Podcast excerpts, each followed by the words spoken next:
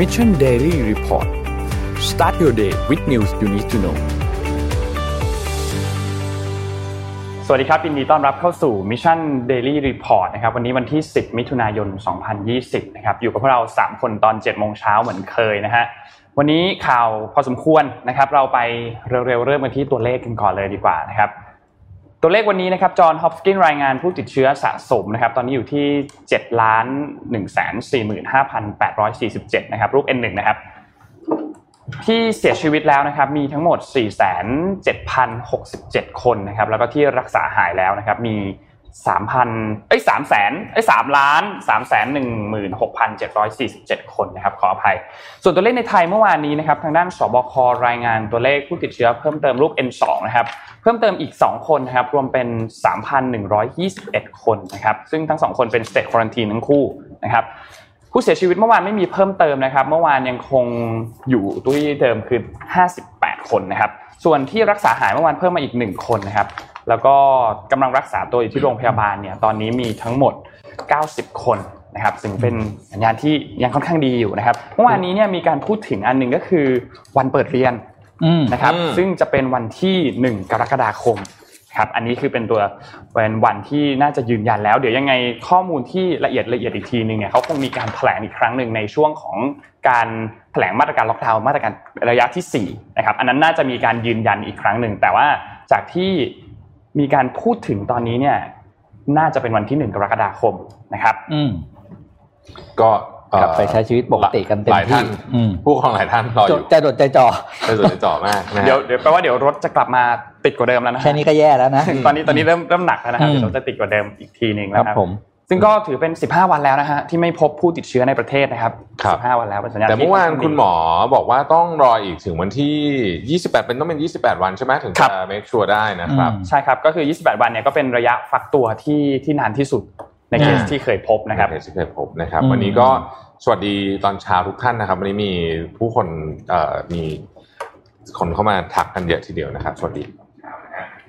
เอ่อก่อนอื่นเลยก่อนเริ่มรายการต้องขอขอบคุณสปอนเซอร์ใหม่ของเราก่อนนะครับอ่าพาสยานะครับ วันนี้สูตรทั้งของเราสามคนเป็นสูตรของพาสยานะฮะแล้วก็เอ่อเดี๋ยวจะมีอีกหลายตัวเลยนะวันนี้ใส่มาให้วอร์มวอร์มให้ดูก่อนครับนะผมไม่เคยมีสูตรสีนี้เลยนะเนี่ยอืมจริงใส่สบายมากเลด้วยลองเลยใช่ใส่สบายมากนะครับ ก็ เอ่อเริ่มเข้าหัวข้อข่าวกันเลยแล้วกันนะคครัรับบวันนี้เริ่มต้นขออนุญาตพาทุกท่านไปที่การประท้วงที่สหรัฐอเมริกาต่อสักนิดหนึ่งนะครับ เมื่อวานนี้มีบทวิเคราะห์จาก BBC ออกมา ซึ่งผมคิดว่าน่าสนใจทีเดียวเลยอยากจะขอหยิบยกขึ้นมาเล่าให้ฟังนะครับเขาวิเคราะห์ถึงว่าเหตุผลที่ทำไมเหตุการณ์การเสียชีวิตของจอร์จฟลอยด์เนี่ยถึง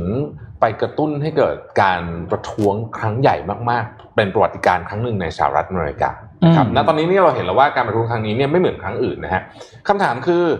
มีเอ่อเคยมีเหตุการณ์แบบนี้เกิดขึ้นไหมเขาบอกว่าเคยนะมีอ่าแต่ไม่มีอยู่เท่าบ่อยนี้ๆต้องบอกอย่างนี้นะ คือ ปีนี้ก็หลายครั้งแล้วนะครับอืมแต่ทำไมครั้งนี้มันถึงแตกต่างจากครั้งอื่นนะฮะเขาก็สรุปมาให้เป็นข้อๆเลยนะครับ BBC นะครับ ข้อที่หนึ่งเขาบอกว่าเหตุการณ์ครั้งนี้เนี่ยมันมันเขาใช้คำว่า gruesome and obvious ก็คือมีความชัดเจนอืมแล้วก็โหดร้ายมากๆ ในวิดีโอที่เราเห็นเนี่ย มันแทบจะไม่มีคำอธิบายอื่นได้เลยใช่ต้องใช้คำนี้นะครับ ในเคสอื่นๆ เนี่ยนะครับ มันยังพอมีข้อโต้แย้งได้บ้างว่าเออยกยกข้อยกตัวอย่างข้อโต้แย้งที่เกิดจากเหตุการณ์รุนแรงจากตำรวจที่เรามักได้ยินบ่อยๆ ก็คือ ข้อต่อข้อโต้แย้งที่ว่าเขาตำรวจตัวตำรวจเนี่ยเขารู้สึกว่าเอ่อกำลังจะโดนทำร้ายก่อนทำร้ายอะอ่า fear เนี่ย for อันเนี้ย fear for life นะอืมซึ่งอันนี้เนี่ยในกฎหมายของสหรัฐเนี่ยอนุญาตอืมให้ตอบโต้ได้เราเห็นว่าตำรวจสหรัฐเนี่ย เอ่อเวลามีเหตุการณ์เรียกเรียกว่าข้ามลูกข้ามดอกเนี่ยยิงก่อนใช่นะฮะซึ่งเป็นเหตุผลที่เราได้ฟังกันมากที่สุดนะครับแหอันละนี้ได้ฟังแต่ว่าครั้งนี้นี่มันไม่เหมือนครั้งอื่นนะอืมเพราะครั้งนี้วิดีโอมันชัดเจนว่าจอร์จฟลอยด์เนี่ยหนึ่งคือไม่มีอาวุธอืมสองไม่ได้จะสู้ด้วยอืมนะฮะคือมันชัดเจนมากเพราะฉะนั้นหลายคนก็เลยรู้สึกว่า โอ้ขนาดนี้เนี่ยมันต้องออกมานะครับเขาไปสัมภาษณ์ผู้ชุมนุมหลายคนนะฮะที่เขาไปสัมภาษณ์เนี่ยเป็นทั้งคนเอเชีย นะฮะเป็นคนขาวเป็นคนอาหรับเป็นอะไรคือ ไม่ได้เป็นเอ่อคนแอฟริกันอเมริกันด้วยเนี่ย หลายคนก็บอกว่า ครั้งนี้เป็นครั้งแรกเลยนะในชีวิตที่ออกมาประท้วงอืมอืมครั้งแรกในชีวิตเลยครั้งแรกเลยใช่ไหมนะฮะอืมเอ่อบางคนอายุ 40 กว่า 50 อะไรเงี้ยยังเป็นไม่ครั้งแรกเคยในชีวิตอืมที่ออกมาลงถนนว่างั้นเถอะนะฮะเพราะรู้สึกบอกว่า ครั้งนี้เนี่ยมันชัดเจนจนไม่รู้จะปฏิเสธตัวเองไม่ให้ออกมาได้อย่างไรต้องใช้คำนี้เลยนะครับ อันนี้คือเหตุผลข้อที่หนึ่งนะฮะ มัน gruesome and obvious นะครับ เหตุผลข้อที่สองนะฮะซึ่งเป็นอันที่เราพูดกันเยอะ เหตุการณ์ครั้งนี้นี่มันเกิดขึ้นในช่วงวิกฤตเศรษฐกิจพอดี เป็นเรื่องวิกฤตโควิดพอดีนะฮะวิกฤตโควิดทำอะไรหนึ่งทำให้เกิดคนตกงานจำนวนมากอืมนะฮะคนก็กดดันเรื่องสภาวะเศรษฐกิจอยู่แล้วสองเป็นอันที่ผมนึกไม่ถึงแต่เขาเขียนไว้ในนี้ก็คือ คนอยู่บ้านเยอะครับ คนอยู่บ้านเยอะเสพสื่อเยอะฮะครับอืมเพราะฉะนั้นจากเหตุการณ์ที่หลายคน อาจจะสมัยก่อนเราอาจจะไม่ได้อาจจะยุ่งอะชีวิตเรายุ่งอ่าไม่ทัอาจนจะได้ไม่ได้สนใจมาก แต่ว่าตอนนี้เนี่ยไม่สนใจไม่ได้แล้วนะฮะนี่ก็คือเป็นเหตุผลสองเหตุผลที่เกี่ยวข้องกับเรื่องของโควิด -19 นะครับ ข้อที่ 3 BBC บอกว่ามันเป็น last straw last straw คืออะไร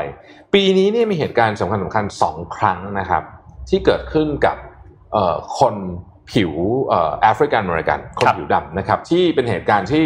เอ่อต้องบอกว่าคุกรุ่นมาก่อนหน้านี้แล้วนะครับ เคสที่หนึ่งถ้าใครจำได้นะครับ Ahmaud Arbery นะฮะที่จอร์เจียนะฮะวิ่งวิ่งอยู่ในสวน แต่ว่ามีพยานเห็นเหตุพยานบอกว่าคนเนี้ยหน้าตาคล้ายๆกับคนที่เหมือนกับไปก่อเหตุปล้นร้านค้ามาอ่าก่อนหน้านั้นนะครับ ก็ตำรวจยิงเลยฮะอืมนะฮะตำรวจยิงเลยนะครับ อีกเหตุการณ์หนึ่งวันนั้นเล่าให้ฟังแล้วที่หลุยส์วิลล์นะครับอืม Breonna Taylor อายุ 26 ปีนะครับเป็นคนที่ทำงานในห้องฉุกเฉินเป็น technician นอนอยู่บ้านเฉยๆนะฮะตำรวจบุกเข้าไปเพราะบอกว่ามีข้อสงสัยว่าจะมียาเสพติดอยู่นะครับ แล้วก็ยิงเธอไป 8 นัดนะฮะเสียชีวิตทั้งสองเหตุการณ์นี้ถูกเอามารวมกับเหตุการณ์ของ George Floyd แล้วก็บอกว่านี่เป็นฟางเส้นสุดท้ายแล้วนะครับ หลายหลายหลายหลายๆเมืองเนี่ยรู้สึกว่าจะตะโกนชื่อทั้งสามคนด้วยนะฮะ ข้อที่สี่เนี่ยการประท้วงครั้งนี้เนี่ยเห็นได้ชัดเลยว่ามีอัตราส่วนของคนที่ไม่ได้เป็นคน African American เนี่ยเยอะมากนะฮะเยอะมากถ้าเราดูในข่าวเราก็จะเห็นนะครับ มีคนเอเชียคนขาวอะไรเต็มไปหมดเลยนะครับคำถามคือทำไมถึงเป็นแบบนั้นนะครับ BBC บอกว่าต้องเอาโพลมาดูนะฮะสำนักข่าว ABC ทำโพลออกมา 74%ของคนอเมริกันบอกว่าการฆาตกรรมต้องใช้คำว่าการเสียชีวิตของ George Floyd ครั้งนี้เนี่ย มันเป็นมันเป็นปัญหาที่ใหญ่กว่าที่ฝังลากลึกในสังคมอเมริกัน แล้วเขารู้สึกว่าเขามีส่วนที่จะต้องออกมารับผิดชอบเขานี่หมายถึงว่า แม้ว่าเขาจะไม่ใช่คนผิวดำก็ตามนะครับ โพลแบบนี้เคยถูกทำเหมือนกันเมื่อปี 2014 นะฮะตอนนั้นมีเหตุการณ์ของเอ่อ Eric Garner นะครับ ตอนนั้นเนี่ยตัวเลขเป็นแค่ 43%เองนะเวลาไปสัมภาษณ์คนที่มาจากเอ่อสีผิวอื่นนะครับ คนที่ไม่ได้เป็น African American นะฮะเพราะฉะนั้นจาก 43 กระโดดเป็น 74 ในปีนี้จะเห็นว่า นี่คือสาเหตุที่ทำไมมีคนหลากหลายเชื้อชาติจริง ๆ ออกมาประท้วงนะครับ สิ่งที่น่าสนใจมากคือ ครั้งนี้เนี่ยการประท้วงเนี่ยไม่ได้อยู่เฉพาะเมืองใหญ่เท่านั้น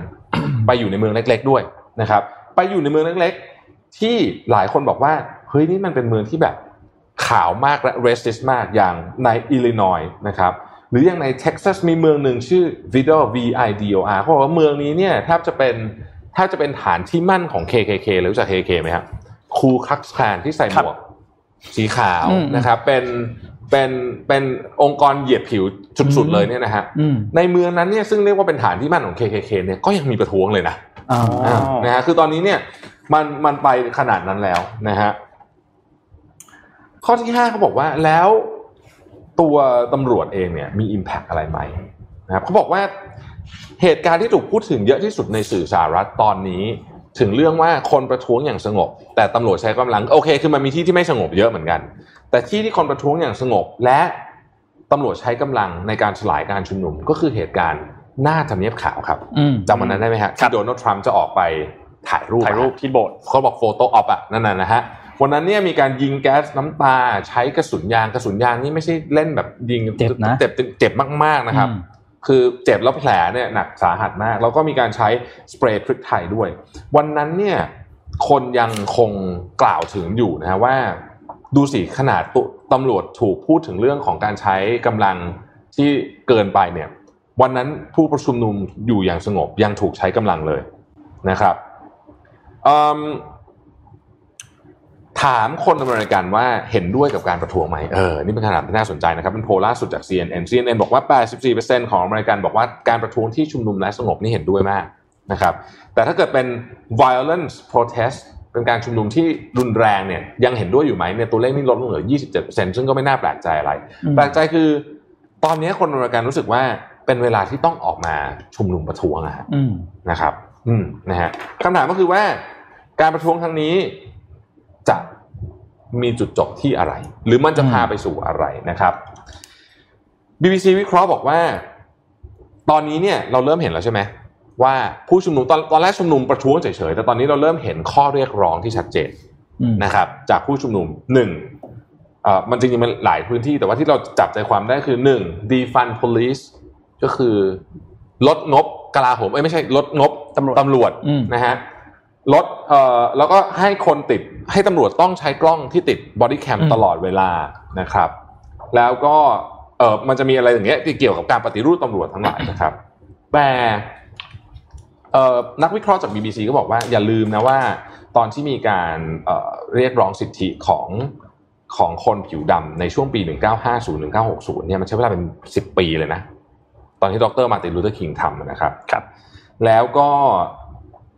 มันมันมันมันคงไม่ใช่เหตุการณ์หนึ่ง single incident แต่อาจจะเป็นจุดเริ่มต้นได้นะครับเขาเหตุเขาเทียบเหตุการณ์ครั้งนี้เหมือนกับเหตุการณ์ของ Rosie Park Rosa Pa ขออภัยครับครับ Rosa Parks ทุกคนน่าจะรู้จัก Rosa Parks เป็นอย่างนี้ Rosa Parks เป็นบุคคลในประวัติศาสตร์ที่ไม่ยอมลุกให้กับชายผิวขาวนั่งในรถเมล์นะฮะจำได้ไหมแล้วก็โดนจับไปอืมครับแล้วก็เป็นจุดเริ่มต้นของการประท้วงใหญ่นั่นคือปี 1955 นะครับ ตั้งแต่เหตุการณ์ของโรซาพาร์คนั่นน่ะ ใช้เวลาอีก 9 ปีเลยนะครับ กว่ากฎหมายเรื่องความเท่าเทียมกันของคนสีผิวผิวสีเนี่ยจะถูกลงนามในปี 1964 นะครับเขาคิดว่านี่คือการอาจจะเป็นจุดใหม่ของการเปลี่ยนแปลงของสหรัฐอเมริกาอืมครั้งใหญ่ก็ได้ แต่มันคงไม่ได้จบภายในเดือน2เดือนนี้อืมครับ อ่า นี่เป็นบทวิเคราะห์จาก BBC ผมว่าเขาวิเคราะห์มาได้น่าสนใจทีเดียวนะครับ อืม อืมอะ เดี๋ยวนนท์พาไปน่าสนใจน้องขอไปพาไปเรื่องของข่าวองค์การอนามัยโลกนิดนึงซึ่งเป็นอืมข่าวใหญ่มากนะครับอืมสำหรับเมื่อวานนี้นะครับ คือเมื่อวันจันทร์วันจันทร์ที่ 8 มิถุนายนเนี่ยนะครับ องค์การอนามัยโลกเขาออกมาแถลงอย่างนี้ครับ คือนนท์เล่าให้ฟังอย่างนี้ก่อน คือตอนนี้ที่ทุกประเทศกำลังล็อกดาวน์กันอยู่เนี่ยแล้วก็มีมาตรการที่เข้มข้นมากๆ ใส่หน้ากากอนามัยตอนออกไปข้างนอกตลอดเวลาเนี่ยนะครับ เพราะสาเหตุหนึ่งมันเพราะว่าเราไม่รู้ว่าใครเป็นโควิด -19 บ้างถูกไหมครับอืมเพราะฉะนั้นเราก็ต้องป้องกันให้มากที่สุดก่อนและที่สำคัญคือมันก็มีข่าวว่ามีคนที่ติดเชื้อโควิด -19 แล้วไม่มีอาการก็มี คือเราไม่รู้เลยเขาไม่ได้มีไข้ไม่ได้ไอไม่ได้อะไร เพราะฉะนั้นเป็นแบบ asymptomatic ก็คือเป็นแบบคนที่ไม่มีอาการอะไรทั้งสิ้นนะครับ ซึ่งนั่นก็เป็นเหตุผลว่าทำไมเราถึงต้องมีการปิดเมือง ถึงต้องมีการปิดเศรษฐกิจ แบบแน่นหนาขนาดนี้นะครับไม่สามารถที่จะให้อะไรเนี่ย business กลับมารันได้แบบปกตินะครับซึ่งองค์การอนามัยโลกออกมาแถลงครับเขาบอกว่าผู้ติดเชื้อที่ไม่มีอาการเนี่ยแทบจะไม่มีแทบจะไม่เป็นพาหะเลยมีน้อยมากๆที่เป็นพาหะ ซึ่งอันนี้เนี่ยเป็นข้อมูลที่รวบรวมมาจากหลาย ๆประเทศ ซึ่งอันนี้เป็นแบบนนท์เรียกว่ามันเป็นแบบคล้ายๆ game changing อันหนึ่งเลยนะอืมเพราะว่าที่เรากำลังทำอยู่ตอนนี้เนี่ยคือเรากำลังปิดประเทศ เพราะว่าเรากลัวอืมคนที่ไม่มีอาการอืม ว่าเขาจะแพร่เชื้อต่อ เราก็ต้องอืมทำแบบนี้ แต่ปรากฏว่าข้อมูลที่ออกมาเนี่ย มันค้นพบว่าคนที่เรากลัวว่าเขาจะแพร่เชื้อเนี่ยจริงๆแล้วเขากลับไม่ได้แพร่อะไรอ่าเขากลับไม่ได้แพร่อะไรมากขนาดนั้น ซึ่งนั่นหมายความว่าคนที่มีการอ่าทดสอบเชื้อแล้วผลออกมาเป็น positive ก็คือติดเชื้อโควิด -19 เนี่ยเขาไม่เขามีโอกาสที่จะแพร่เชื้อน้อยมาก ถ้าเขาไม่ได้มีอาการอะไรเลยนะครับ ซึ่งนั่นเป็นเหตุผลว่าตอนนี้เนี่ยมันน่าจะนำไปสู่ การปรับตัวของการมาตรการการล็อกดาวน์ต่างๆ ที่มีความเป็นไปได้ว่าอาจจะมีการผ่อนปรนให้มันหลวมมากขึ้นหรือเปล่านะครับ แต่ว่าต้องบอกว่าอันนี้ส่วนตัวนนท์ก็คิดว่าตอนเนี้ยเรื่องของข้อมูลเรื่องของอะไรเนี่ยมันก็ค่อนข้างที่จะมีความแอบน่าเชื่อถือยากนิดนึง ถึงจะเป็นองค์การอนามัยโลกก็ตามนะครับ เพราะว่าเราก็เห็นข้อมูลอันก่อนหน้านี้ครั้งก่อนหน้านี้ที่เป็นออกมาเตือนเรื่องของหน้ากากอนามัยที่เพิ่งมากลับลำเมื่อไม่นานมานี้เองใช่ไหมครับอืมครับที่เปลี่ยน เพราะฉะนั้นตอนนี้เนี่ยก็ก็เลยคือโอเค ทฤษฎีออกมาแล้วว่าเขาอาจจะมีความโอกาสการเป็นพาหะน้อย แต่ด้วยทางปฏิบัติจริง ๆ แล้วเนี่ยเราก็คงยังไม่รู้สึกว่าเราจะแบบถอดหน้ากากแล้วเดินออกไปข้างนอกเจอคนเยอะๆอยู่ดีอืมนึกออกไหมครับ คืออย่างที่นนท์บอกครับครับตอนเนี้ยคือองค์การอนามัยโลกเนี่ยตั้งแต่ เรื่องหน้ากากรอบที่แล้วเนี่ย เราก็มาเปลี่ยนหลังจากผ่านไปหลายเดือนแล้วเนี่ยนะฮะอืมก็ทำให้เอ่อรายงานที่ออกมาฉบับเมื่อวานนี้ที่พูดถึงคนที่อาจจะไม่มีอาการน่าจะไม่ไม่ไม่เป็นพาหะเนี่ย เลยยังมีน้ำหนักก็สงสัยน้อยอยู่อืมนิดหนึ่งสำหรับคนฟังนะ อันนี้บอกตรงๆว่าก็ต้องรอดูกันต่อไปว่ารอหลักฐานที่ชัดเจนกว่านี้นะครับเพราะถ้าเกิดว่าเอ่อเดี๋ยวเปลี่ยนอีกเนี่ยอืมอันนี้มันนโยบายระดับประเทศนะฮะครับคือถ้าเกิดเออถ้าเกิดสมมุติว่าฟันธงไปเลยว่า คนที่ไม่มีอาการไม่เป็นพาหะเนี่ยนโยบายทั้งหมดนี่ต้องเปเปลี่ลี่ยยนนหมดเลยนะใช่ใช่คไอ้รับปิดมงปิดเมืองนี่ต้องเปลี่ยนใหม่เลิกแล้วหมดยเลิกปิดได้เลยอ่าอืมซึ่งก็เลยมีผู้เชี่ยวชาญทางการแพทย์ออกมาพูดถึงกันเต็มเลยว่าเฮ้ยจริง ๆ แล้วเนี่ยที่องค์การอนามัยโลกออกมาแถลงเนี่ยคุณต้องแยกเป็น 2 เคสนะเคสที่หนึ่งคือคนที่ไม่มีอาการ อันเนี้ยอืมถูกโอเค ในทางทฤษฎีแล้วเนี่ยการที่เขาไม่ค่อยเป็นพาหะหรือว่าเป็นพาหะน้อยมากๆ อันนี้เรื่องจริงกับผู้ที่มีอาการอ่อนๆคืออาจจะมีไข้นิดๆ อาจจะมีไอเจ็บคอนิดๆซึ่งน้อยมากๆเนี่ยกลุ่มนี้ยังเป็นกลุ่มที่เป็นพาหะอยู่นะครับเพราะฉะนั้นก็ต้องมีความระมัดระวังด้วยว่าต้องแยกสองกลุ่มนี้อย่างให้ให้ใช่ให้ชัดเจนนะครับ แล้วก็คนส่วนใหญ่เนี่ยถ้าเกิดมีอาการนิดๆถ้าเกิดบอกคนคนส่วนใหญ่เวลามีอาการนิดๆจะคิดว่าตัวเองไม่เป็นไรด้วยอ่าใช่ใช่ไหมแต่แบบอืมบางคนแบบเออตัวร้อนนิดหน่อยอะไรเงี้ยก็จะรู้สึกว่าตัวเองไม่เป็นไรอืมซึ่ซึ่งงน่าสนใจซึ่งนะกลุ่มนี้แหละก็ติดตามต่อไปแต่อย่าเพิ่งระวังอย่าเพิ่งวางใจแล้วกันครับผมว่าอันนี้ครับอันนี้คงต้องดูกันยาวๆนะฮะ อะไปดูที่สหรัฐอเมริกานะครับหนึ่งธุรกิจที่เราคุยกันเรื่อยๆ ว่าได้รับผลกระทบหนักมากจากช่วงโควิดที่ผ่านมา ตอนนี้เขาประเมินมูลค่าล่าสุดออกมาแล้วนะครับ นั่นคืออุตสาหกรรมเนื้อในสหรัฐอเมริกานะครับ ล่าสุดเนี่ยมีการประเมินนะครับ มูลค่าความเสียหายออกมานะครับ น่าจะอยู่ที่ประมาณ 20,000 ล้านดอลลาร์นะครับสาเหตุหลักๆ 2 อันนะครับ การที่อุตสาหกรรมผลิตเนื้อสัตว์เนี่ยมูลค่า ลดลงขนาดนี้เนี่ยก็คือมาจากสองเรื่องกันหนึ่งก็คือเรื่องของการปิดเมืองนั่นแหละ ครับ ซึ่งสองช่องทางหลักที่ใช้ในการบริโภคเนื้อสัตว์ก็คือร้านอาหารแล้วก็โรงเรียนปิดหมดนะครับและอันที่สองคืออย่างที่เราทราบกันก็คือเรื่องของการปิดโรงงานการผลิตกว่า 20,000 แห่งนะครับ ทั่วประเทศสหรัฐอเมริกา ซึ่ง 20,000 แห่งนี้เนี่ยมีผู้ติดเชื้อมหาศาล และมีผู้เสียชีวิตจากทั้งหมดทั้งหมดเนี่ยอยู่ 74 รายนะครับ ซึ่งทำให้ อย่างที่เราทราบกันว่าเขาเรียกว่า supply chain หรือปริมาณเนื้อสัตว์ที่ออกสู่ตลาดเนี่ยหายจากตลาดไปประมาณ 25%นะครับ รายงานบอกว่าแม้ลุงทรัมป์ของเราเนี่ยจะมีเขาเรียกว่านโยบายสนับสนุนหรือเข้าไปช่วยนะครับ แต่ก็ยังช่วยไม่มากเนื่องจากการผลิตเนี่ยยังถูกจำกัดเรื่องเรื่องของความปลอดภัยอยู่ โดยสองผู้ผลิตสองรายใหญ่เนี่ยไม่ว่าจะเป็น JBS หรือ Tyson Foods นะครับ Cargill นะครับสามรายใหญ่เนี่ยล้วนแต่ประสบปัญหากันถ้วนหน้า ต้องรอดูต่อไปนะครับ ว่าจะฟื้นกลับมาได้อย่างไรแล้วอีกที่สำคัญก็คือ อุตสาหกรรมที่เรียกว่าเป็น plant-based อ่าได้รับการสนับสนุนมากขึ้นอย่างมีนัยยะด้วยอ่าแล้วนะคนครับก็คนก็ลองเยอะขึ้นด้วย อืมนะครับนะฮะถ้าเนื้อสัตว์สหรัฐอเมริกามีปัญหานี้น่ากลัวนะน่ากลัวมากเลยอืมเพราะว่าน่ากลัวเขาเป็นอุตสาหกรรมหลักเลยของสหรัฐอเมริกาถูกต้องนะครับนะครับอะขอกระโดดไปข่าวแบบ รู้รู้สึกเบาๆช่วงเช้าเครียดมากเนาะอะเบาๆครับเบาๆวันนี้เราจะเราผมจะผมจะผมจะข่าวจะคุมของโทลูนกพี่ก่อนนะอ่าแล้วแล้วเดี๋ยวแล้วเดี๋ยวนนท์ต่อข่าวลูกพี่อีกข่าวหนึ่งนะครับอืมแล้วพี่ปิ๊งมีข่าวเรื่องรถไฟฟ้าด้วยใช่ไหมใช่ใช่ครับเอาข่าวลูกพี่ที่หนึ่งก่อนนะขอภาพทีหนึ่งขึ้นมาหน่อยครับเมื่อวานในขณะที่คนอื่นกำลังอ่าเดี๋ยวก่อน คุณรู้ไหมว่าตลาด NASDAQ อะไปทำจุดสูงสุดตลอดการเมื่อวานนี้เมื่อวานนี้ อืมไปทำ all time high ครับในช่วงวิกฤตโควิดเนี่ยผมอืมถึงบอกว่าตอนนี้เนี่ยสิ่งที่บอกว่าเป็นเอ่อ เขาเรียกว่าอะไร Wall Street กับ Main Street เนี่ยชัดเจนมาก ตลาดหุ้นจะขึ้นเอาขึ้นเอา แต่ว่าเศรษฐกิจจริงๆยังไม่ดีนะฮะเอ่อตอนนี้ที่อเมริกาโชว์ให้เห็นละแล้วเดี๋ยวที่อื่นผมคิดว่ากำลังตามมา แต่หุ้นที่น่าจับตามากคือเทสลาครับเมื่อวานนี้เทสลาเนี่ย ไปทำจุดสูงสุดอยู่เกือบเกือบจะพันเหรียญอยู่แล้วโอ้โหนะฮะ พูดละสามหมื่นคือ คือนี่ขึ้นมาสามเท่าแล้วนะคนลุกเลยนะฮะนี่ขนาดลูกพี่ตอนหลังนี่เอาแน่นอนไม่ได้เนี่ยนะนั่นแหฮะละเมื่อก่อนอุตสาหกรรมนี่พูดมาทีนึงด้วยใช่ไหมอ่าเดี๋ยวเดี๋ยวเดี๋ยวจะให้อ่าดูว่ามีเมื่อวานแกทวีตอะไรเอ่อเหตุผลที่เทสลาหุ้นขึ้นไปทำจุดสูงสุดนะฮะนี่เป็น all time high ครั้งหนึ่งเนี่ยนะครับ all time high record เนี่ยนะครับ เพราะว่าการส่งมอบรถยนต์เทสลาในประเทศจีนเนี่ย ตัวเลขเกินที่นักวิเคราะห์คาดการณ์ไว้นะคือส่งมอบได้หมื่นหนึ่งหมื่นหนึ่งพันคันในเดือนพฤษภาคมที่ผ่านมา คือต้องบอกก่อนว่าก่อนหน้านี้ยอดมัน drop ไปเยอะอืมอย่างยอดเดือนเอ่อเมษาเนี่ยเหลือสี่พันกว่าคันเท่านั้นเองพอมันกระโดดเข้าไปเป็นหนึ่งหมื่นหนึ่งพันคันปุ๊บเนี่ยนะครับนักวิเคราะห์ก็ bullish เลยเท บอกว่าเธอต้องซื้อหุ้นเทสลาประเด็นที่มันน่าสนใจอยู่ตรงนี้ครับบริษัทอื่นเขาส่งมอบกันเป็นสิบสิบเท่าของตัวเลขนี้นะอืมอืมตอนนี้เนี่ยเทสลาเนี่ยมูลค่าใกล้แตะโตโยต้ามากๆแล้วอีกนิดเดียวเท่านั้นเอง เข้าใจว่าอีกประมาณสัก18ถึง20%เนี่ย มูลค่าของเทสลาซึ่งเป็นบริษัทรถยนต์มูลค่าอันดับ 2 ของโลกเนี่ยนะครับกำลังจะมีโอกาสผมผมใช้คำว่าในปีหน้าเนี่ยในปีเนี้ยผมว่ามีโอกาสเห็นว่าจะแซงโตโยต้าหรือเปล่าอืมมีโอกาสอย่างมาก โดยเฉพาะรอฟังหลังแบตเตอรี่เดย์นะฮะอืมอืมจริง ๆ เมื่อสักสามสี่วันก่อนเนี่ยไม่ใช่สิอาทิตย์ที่แล้วเนี่ยนะครับลูกพี่ก็บอกมามาทวีตบอกว่า I'm off Twitter for a while คือจะไม่เล่น Twitter สักพักหนึ่งนะฮะ แต่แน่นอนว่าคนอย่างอีลอนมัสทำไม่ได้แน่นอนนะครับ วันก่อนฮะชานนท์เป็นไงฮะ มีครับทวิตเตอร์ที่ที่แบบคนต้องใช้คำว่าลุ้นกันหายใจหายใจหายใจคว่ำอยู่พีคมากอันนี้คือพีคมากพีคมากๆนะฮะรูปพีค N6 มากครับ คืออีลอนมัสเขาอยู่ดีๆเขาก็ทวีตครับเขาบอกว่า คือผมรู้สึกว่าผมสิ่งที่ผมกำลังจะพูดเนี่ยมันน่าจะพาผมแบบ get into trouble อะคือน่าจะสร้างปัญหาให้ผมมากอืมๆแต่ว่าผมก็จะรู้สึกว่าผมต้องพูดอะไม่ไม่เราเขาต้องเว้นไว้ก่อนเว้นไว้ก่อนอ่าคนมันก็ลุ้นกันมากเฮ้ยจะพูดเรื่องประท้วงไหม จะพูดเรื่องอะไรไหมนะครับอ๋อปรากฏว่าเขาก็บอกว่าทวีตถัดมาอ่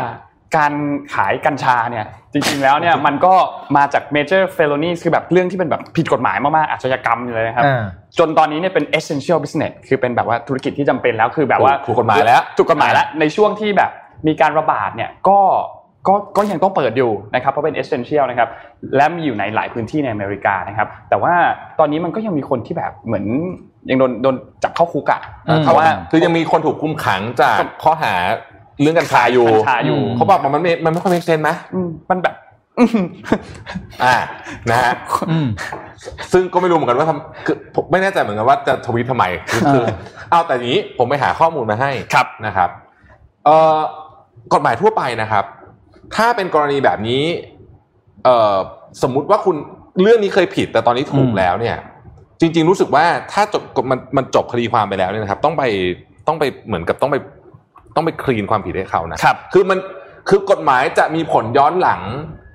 เดี๋ยวนะ ขอขออนุญาตผมไม่ใช่ผู้เชี่ยวชาญแต่ว่ากฎหมายจะไม่มีผลย้อนหลัง ถ้าเกิดไปให้โทษกับคนนั้นนะอืมแต่จะมีผลย้อนหลังถ้าไปให้คุณกับคนนั้น ครับนะอืมอืมแต่ประเด็นมันเป็นอย่างนี้ครับ ในอเมริกาไม่ถูกกฎหมายทุกรัฐฮะอ่าครับเออก็ไอ้กัญชาเนี่ยไม่ได้ถูกกฎหมายทุกรัฐนะครับบางรัฐก็ถูกบางรัฐก็ปลูกได้ บางรัฐก็ปลูก ไม่ได้แต่ว่าสามารถซื้อได้มาไว้นิดหน่อยอะไรแบบนี้นะมันมีกฎหมายยุบยิบไปหมดเลยนะครับ แต่ผมก็ไม่แน่ใจเหมือนกันว่าลูกพี่เนี่ยทวีตเรื่องนี้เนี่ยทำไมทำไมนะฮะก็ยังคงเป็นที่น่าจับตามองต่อไปแต่ในว่าวันที่หุ้นขึ้นสูงสุดเออกำลังจะกกทะยานขึ้นสูงสุดเลยนะฮะอืมก็ครับทวีตเรื่องนี้นะครับอืมอ่านะฮะอะมันมีนิโคลเรื่องรถไฟฟ้านี่เขาเล่าวีดอะไรเงี้ยฮะอาจจะมีนิกเทสลาวีดก็ได้นะเทสลาวีด เออคือก็ไม่แน่มีคนแซวบอกว่าอืมตอนแกทวีตที่แกคงไฮอยู่ ครับแกเลยแบบสักหน่อยเรื่องนี้ขึ้นไม่แต่ผมชอบตรงที่บอกว่ามีทวีตก่อนนะนะเปิดอ่าเกรินหัวก่อนว่าเฮ้ยต้องพูดให้ได้เลยต้องซวยแน่เลยว่ะอืมแต่ก็อยากพูดอยู่ดีอะเอาซะหน่อยเอาเอาเอาเอาให้อยู่ดีนะฮะอ่าเดี๋ยวขอภาพ P1 กับถึงถึง P3 ไล่มาเลยก็ได้นะครับ อันนี้เป็นอีกหนึ่งบริษัทรถยนต์ที่น่าจับตามองที่สุดในโลกนะครับ ในสหรัฐอเมริกานะครับ บริษัทนี้ ชื่อ Nikola Motor นะครับอืมนี่คือหน้าตาของรถบรรทุกที่ใช้พลังงานแบตเตอรี่และพลังงานน้ำนะครับ Hydrogen Electric Trucks นะครับ เปิดตัวเมื่อวานนี้นะครับที่เขาเขาทำสักพักแหละแต่ไม่เป็นเปิดตัวรุ่นแบบโมเดลเขาเรียกว่าอัปเดตโมเดลนะครับ ซึ่งพอเปิดตัวปุ๊บเนี่ยทำให้ราคาหุ้นเนี่ยพุ่งทะลุขึ้นไปกระจุยนะครับ วันเดียวหุ้นขึ้นไป 20%นะครับ จากการคาดการณ์ล่าสุดนะครับ บริษัทนี้เนี่ย มูลค่าตลาดปัจจุบันเนี่ย เกือบเท่าฟอร์ดแล้วนะเออคนเนี้ยตั้งมาสามปี อันนี้เป็นนะครับคู่แข่งสำคัญเลยนะผมอันนี้คือหุ้นสำคัญของลูกพี่เลยนะครับก็ดูราคาหุ้นกันเมื่อวานนะครับ นี่คือราคาหุ้นในเลาะย้อนหลังประมาณสามสัปดาห์ก็คือแล้วคือแล้วพอเปิดตัวปุ๊บเนี่ยดีข่าวว่าจะเปิดตัวคือหนึ่งเดือนย้อนหลังก็พรวดขึ้นมาทีเดียว สิ่งที่น่าสนใจของบริษัทเนี้คือเขาเป็นในอันนั้นวิเคราะห์บอกว่าเป็น reverse merger คือเขาเป็นบริษัทออกแบบรถทำนี้จะเขา reverse คือ ไปซื้อต้นทางบริษัทต้นทางควบรวมก็คือเวกเวกเวกโตหรือเวกทูเนี่ยนะครับขอโทษดิมันอ่านได้สองอย่างเวกทูไอคิวนะครับก็คือครับการเป็นบริษัทคือต้นทางและปลายทางคือทั้งผู้ผลิตแบตเตอรี่ และผู้คิดเทคโนโลยีไอตัวพลังน้ำเนี่ยกลายเป็นบริษัทเดียวกัน ราคาหุ้นก็พุ่งกระจุยนะครับ แล้วดูดูผมว่า CEO คนนี้ไม่แสบไม่เบาครับ ลองดูทวิตเตอร์ภาพทวิตเตอร์เขาทวิตนะครับเอ่อคุณเทรเวอร์มิลตันนะครับ นี่คืออ่าขอภาพก่อนหน้านี้นะครับเป็นภาพทวิตเตอร์ของเขาอะครับ ที่เขาทวิตตอนเปิดตัวนะครับ We open up reservations for the most badass zero emission truck นี่คือคำพูด Cybertruck ใช่ไหมนะครับที่นี่คือก็คำพูดคำจาที่เขาใช้นะครับ แล้วก็บริษัทนี้จะออกรถนะครับ อีกสองรุ่นในปีหน้านะครับอืมก็น่าสนใจมาก แต่ที่ที่น่าสนใจก็คือ ไอ้รถยักษ์คันเมื่อกี้ที่เราเห็นเนี่ย ยอดจองตอนนี้เนี่ย มีมูลค่าเข้ามาแล้ว หนึ่งหมื่นล้านเหรียญสหรัฐมูลค่าจองอืมโอ้โห10 billion in revenue reservation แค่ยอดตอนนี้นักวิเคราะห์ลุ้นแค่อย่างเดียวว่าจะส่งมอบได้ทันไหมตามกำหนดไหมเหมือนกับที่เทสลาเคยมีปัญหาตอนแรกจำได้ไหมที่ส่งมอบไม่เททันสลาโมเดล3เนี่ย วันอืม24 ชั่วโมงเนี่ยมีคนจองไป 4 แสนคัน เป็นเป็นประวัติการณ์นะฮะอืมแล้วแต่ทุกวันนี้ไม่รู้ส่งมอบหมดยังนะนี่เรื่องสองสามปีแล้วเวลาเขาจองกันเท่าไหร่นะกี่เหรียญนะ พันเหรียญก็หรือไม่น้อยหมื่นเหรียนะญนะก็ก็เยอะเหมือนกันเออคือคือตอนนี้ครับต้องบอกว่าทั่วโลกเนี่ย รถยนต์ไฟฟ้าได้รับความอืมนิยมจริง ๆ ด้วยหลายอืมเหตุผลนะฮะแต่ว่าเมืองไทยเนี่ยถ้าอยากจะให้มันเกิดจริง ๆ มันต้องมันต้องมีการสนับสนุนจากภาครัฐด้วยนะฮะก็รอลุ้นกันนะครับ ปีหน้าจะมีรถกระบะเล็กออกมานะครับ แล้วก็ชื่อ3 Class 8 BEV นะครับ แล้วก็ปี 2023 เป็น2 Class 8 FCEV เราก็ไม่รู้มันย่อจากอะไรนะครับ แต่ว่าเป็นบริษัทอีกหนึ่งอันที่น่าสนใจที่สุดตอนนี้ อืมนะครับกุ้มใจแทนบริษัทรถยนต์ที่ทำน้ำมันรถยนต์ สันดาบอยู่อะเหนื่อยเลยอะเหนื่อยเหนื่อยอะนนท์ไปต่อครับ ครับ พี่ทับเราเอาสแตทก่อนไหมฮะ อ๋อทำไมเราลืมสแตทวันนี้เราลืมเราลืมสแตทอ่าขออภัยครับ อ่าอืมสแตทมาสเร็วแตๆทครับมาปกติสแตทต้องมาตอนเช้าเอ่ออม ต้องเริ่มตอนเริ่มอะสแตทครับผมวันนี้เรามีสแตทจากแสนรู้นะครับอืมแล้วข้อมูลเกี่ยวกับ 5G ที่น่าสนใจเล็กน้อยต่อกันไปเลยแล้วกันนะครับ เดือนที่ผ่านมาคำที่ครูพูดถึงมากที่สุดคือมิถุนายนคือชื่อเดือนนี่เองนะครับจริงๆเอ่อมันมันมันพูดถึงหลายเหตุการณ์นะแต่ว่ามันเพอมันเกิดขึ้นในเดือนมิถุนายน เช่น การประท้วงนะครับอืมอืม WHO กลับมาให้ใส่หน้ากากอนามัยต่างๆนานาเหล่านี้นะครับ New Normal เวคำหนึ่งที่ถูกพูดถึงเยอะมบอกแล้วว่าคำนี้เนี่ยมันจะกลายเป็นเรียกว่าเป็นหนึ่งคำพูดปกคำธรรมติดาไปแล้วอืมนะฮะ แฮชแท็กที่น่าสนใจนะครับแฮชแท็กที่น่าสนใจ มีเอ่อฉันจะสวยกับอร่อยนะฮะนี่เป็นเรื่องเกี่ยวกับเกี่ยวกับการการขายของอะนะฮะขายของการกินต่างๆนานาเหล่านี้นะครับ แล้วก็แฮชแท็กเกี่ยวกับเรื่องช่องข่าวต่างๆ ก็ได้รับความนิยมนะฮะสูงนะครับ เพราะว่าตอนนี้เนี่ยผู้คนดูข่าวเยอะนะฮะอืมติดตามข่าวนะครับคุณภาพชีวิตความเป็นอยู่ตอนนี้คนเริ่มบ่นเรื่องงานเรื่องเรื่องของ เอ่อเรื่อง lay off เป็นระยะระยะนะฮะบริษัทต่างๆ เริ่มมีนโยบาย lay off กันหลายที่ทีเดียวนะครับ มีการเอ่อพูดถึงสถานที่ท่องเที่ยวที่ตอนนี้คือคักมากเอาตอนนี้ผมบอกเลยนะฮะสถานที่ท่องเที่ยวที่เป็นทิศทิศๆอะหัวหินชะออืมำระยองอะไรพวกเนี้ยไอ้ไอ้อะไรนะบางแสนอะไรพวกนี้เนี่ยเสาร์อาที่ท่องเต็มตลอดนะครับไม่ต้องไปเลยเต็ฮะมตลอดขอร้องแล้วว่าอยู่เฉยเต็มนะแน่นเอียดเลยนะแน่นตอเอียดนนี้นะฮะอืมคนอัดอั้นมากอืม หัวข้อที่ได้รับการพูดถึงมากที่สุดแบ่งตามอุตสาหกรรม มีการเปลี่ยนแปลงอย่างมีนัยสำคัญนะครับภาพถัดไปนะฮะจะเห็นว่าการท่องเที่ยวการซื้อสินค้าคนพูดถึงเยอะขึ้นเยอะมากในขณะที่การเงินการนำเข้าส่งออกและเวชภัณฑ์อุปกรณ์ทางการแพทย์เนี่ยอืมดรอปลงไปเยอะเวชภัณฑ์อุปกรณ์ทางการแพทย์เนี่ยเคยเป็นอันดับหนึ่งในนะในบางสัปดาห์ก่อนหน้านี้นะครับๆอืมกิจกรรมต่างๆที่อยากทำนะฮะตอนนี้หลายคนบอกว่าเฮ้ยอยากดูคอนเสิร์ตอืมภาพต่อไปนะฮะอยากดูคอนเสิร์ตนะครับอื มมีคนบอกว่าอยากจะไปชุมนุมนะฮะครับนะครับเอ่อแล้วก็เนี่ยงานอีเวนต์ต่างๆนานาเหล่านี้นะฮะหรือว่าหลายคนบอกว่าอยากไปกินบุฟเฟ่ต์ด้วยนะครับ ขอภาพถัดไปนิดนึงนะฮะถัดไปถัดไปอีกเลยอะกระโดดไปต่อเลยอีกภาพหนึ่งนะครับ ผมให้ดูวันนี้เอาข้อมูลจาก Visual Capitalist มาเล่าให้ฟังเรื่องอืม 5G นะครับ ว่าตอนนี้ 5G ไปถึงไหนแล้วนะครับ ตอนนี้เนี่ยมีคนได้ใช้ 5G ประมาณ 10 ล้านคนแล้วนะฮะ13 ล้านคนแล้วนะครับ ในหลายประเทศรวมๆกันเนี่ยนะฮะ ก็อยู่ในเฟสของการเอ่อ pre phase ก็จริง แต่ว่ามูลค่าการลงทุนใน 5G เนี่ยคาดว่าจะเพิ่มขึ้นประมาณนะฮะร้อยเท่าตัวนะเทียบกับปีนี้นะฮะในอีก 5 ปีต่อจากนี้นะครับคือตอนนี้เงินลงทุนใน 5G นี้มามหาศาลนะครับ ดู key benefit นะฮะดาวน์โหลดเนี่ยเร็วกว่าขึ้นอยู่กับพื้นที่นะฮะแต่ประมาณประมาณนะครับ20เท่าโอ้โหนะฮะประมาณนะฮะขึ้นอยู่กับพื้นที่นะครับ แล้วก็พวกเอ่อ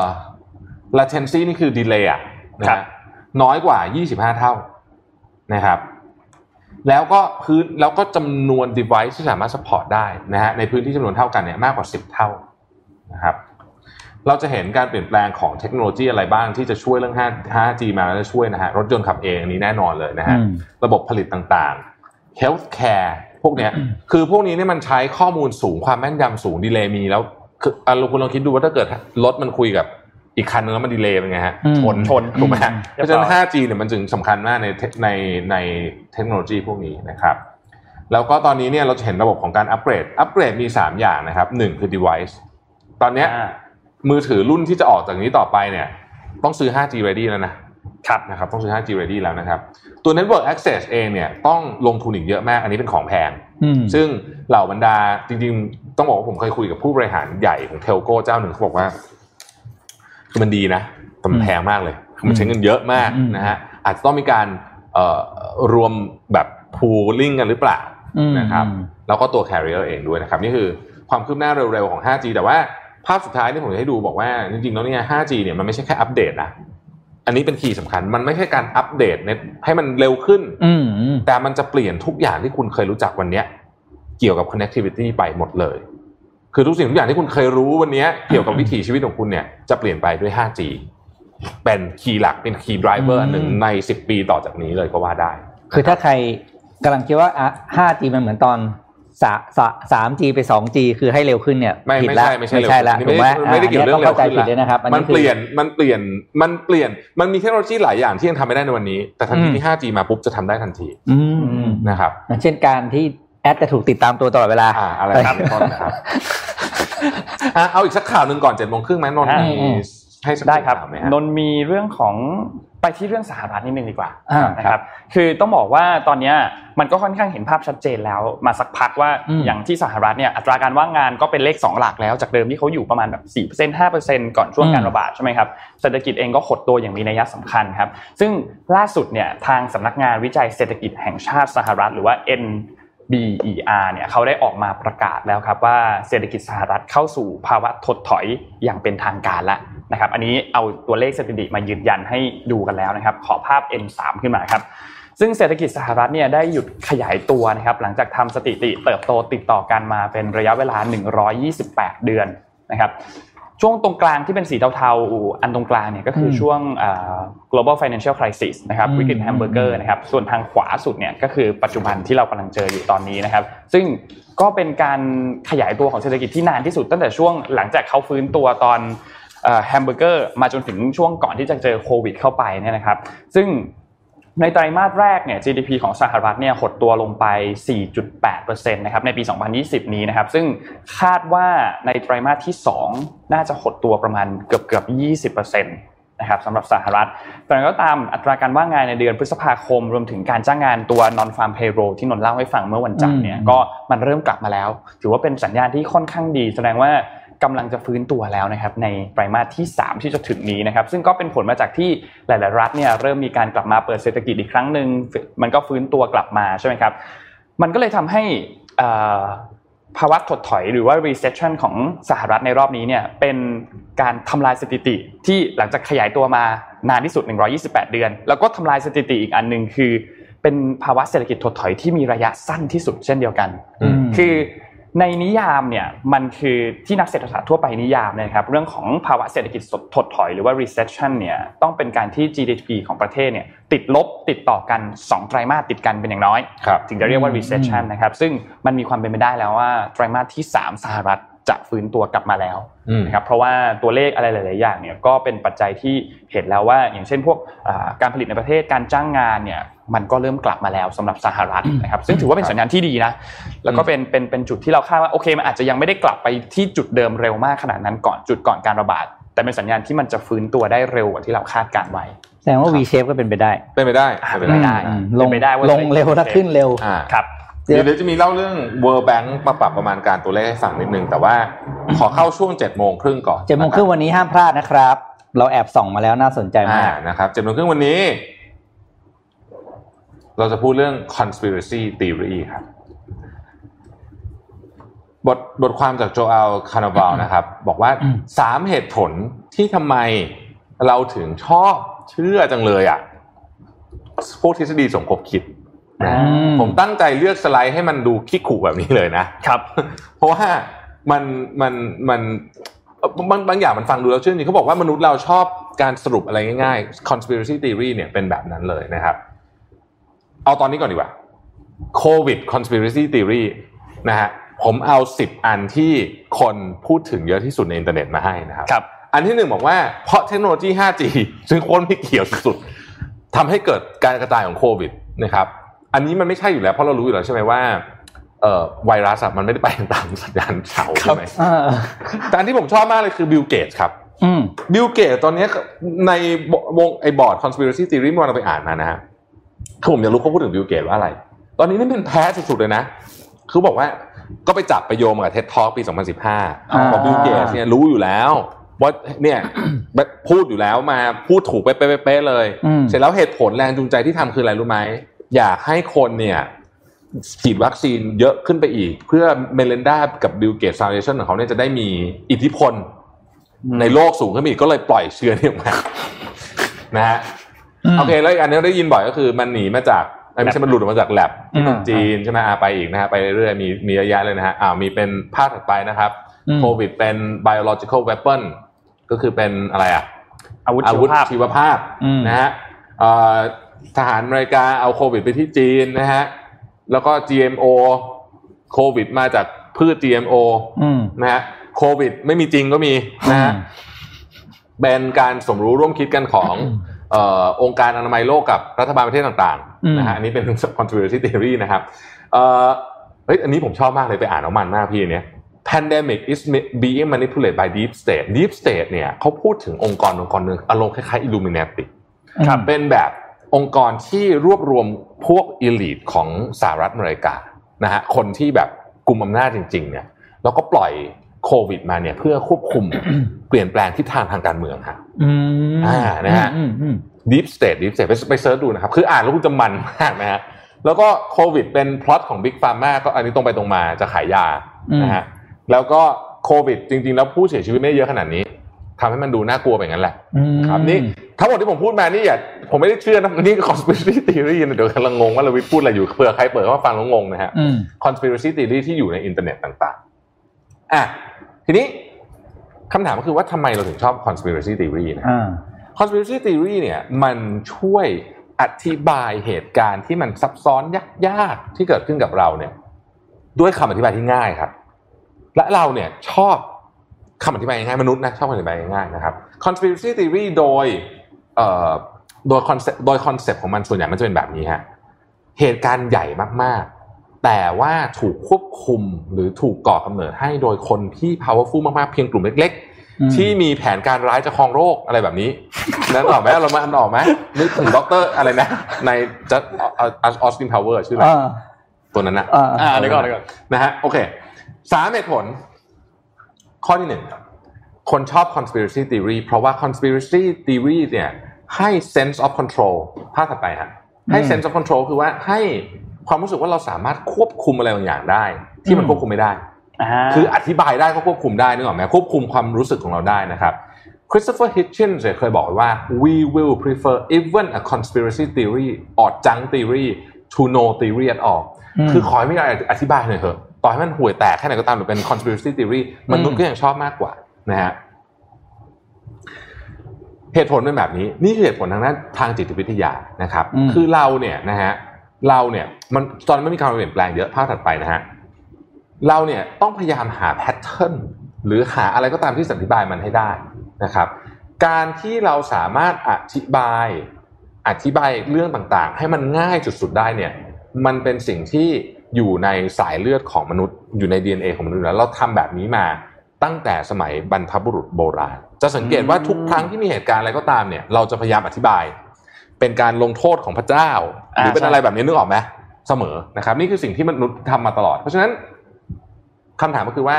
เราจะต่อสู้กับสิ่งที่อยู่ในหัวสมองเราเกี่ยวกับความอยากเชื่อ conspiracy theory ได้อย่างไรภาพถัดไปนะฮะ how to combat นะครับ คุณต้อง